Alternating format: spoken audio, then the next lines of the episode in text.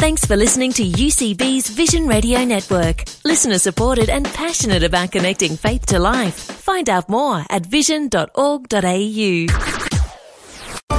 Saturday's Top 5.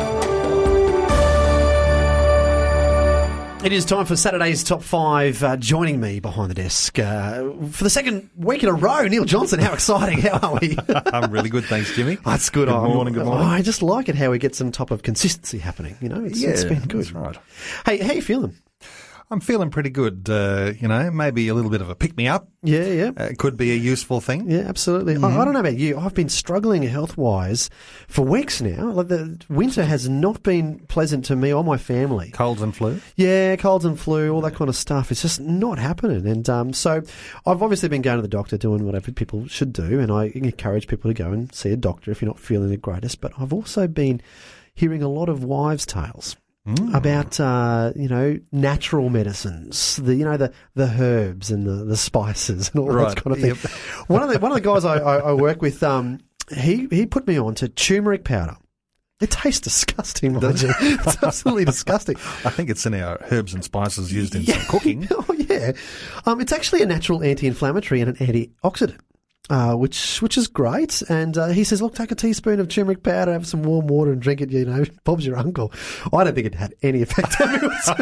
I think you've probably got to take it for three years straight before it works. I don't know whether it was supposed to be just a one thing or I should be taking it all the time. But anyway, uh, so it just prompts us today's top five on the the natural healing benefits of herbs. All right, let's go So let's it. kick things off. Five. Uh, number five, uh, coming across um, lavender.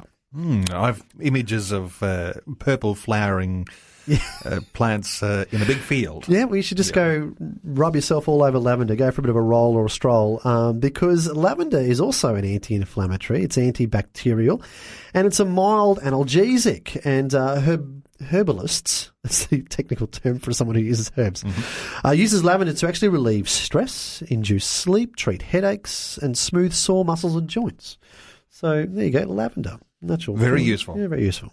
Four. Okay, number four is garlic, one of my favourite Oh, herbs, I might say, especially in Italian cooking, and uh, love it on bread. Just don't be kissing Garlic anyone bread. uh, but the garlic, a prolific herb valued by chefs and herbalists alike, has a long history in herbal medicine and is used to treat. Uh, this will be good for your family, Jimmy. The common cold, Ah. and then other things like cancer, heart disease, and high cholesterol. So it's rich in antioxidants and has an uh, anti-parasitic, antibacterial, antiviral, and antifungal properties as well. Can I just? stuff. Isn't that amazing that Some all this stuff's bread. natural and, and look, God has just put it on our planet for us. Yeah, and mean- uh, yeah, This is amazing. It's here we are. I've got people. Obviously, God gives scientists as well to create things to help us out. I'm, I'm all good with that. But isn't it great that uh, we've got these natural things in So that, that God's created? you Yeah, think we should blame God for garlic breath? potentially? Three. uh, number three. Uh, how do you like your chamomile tea? Uh, well, I have tried the chamomile tea, and um, you know, wasn't that thrilled with it actually. But it, it's probably got some good properties. Is there a theme here that all these things taste terrible, but they're actually good for us? I don't know. Uh, but chamomile, it's good for treating people who are having trouble sleeping, insomnia, uh, even anxiety, nervous disorders, headaches, fevers, ingestion, indigestion, that is. Um, it's uh, its effects are fairly mild. It's considered safe for children as well. So you know you can have it as a herbal tea. That's chamomile. Two. Number two is a herb called valerian. Now, valerian is a flowering plant that's native to Europe and North America. It's a naturally a sedative, mildly analgesic and hypertensive, meaning it helps to lower blood pressure. And herbalists use valerian to treat insomnia, as well as anxiety and high blood pressure, also fibromyalgia and hyperactivity in children. Saturday's top five. Number one. Yeah, and the number one uh, natural healing herb that we came across uh, this morning is uh, an actually an Asian herb. It's been used in traditional Chinese medicine for thousands of years. It's called ginseng.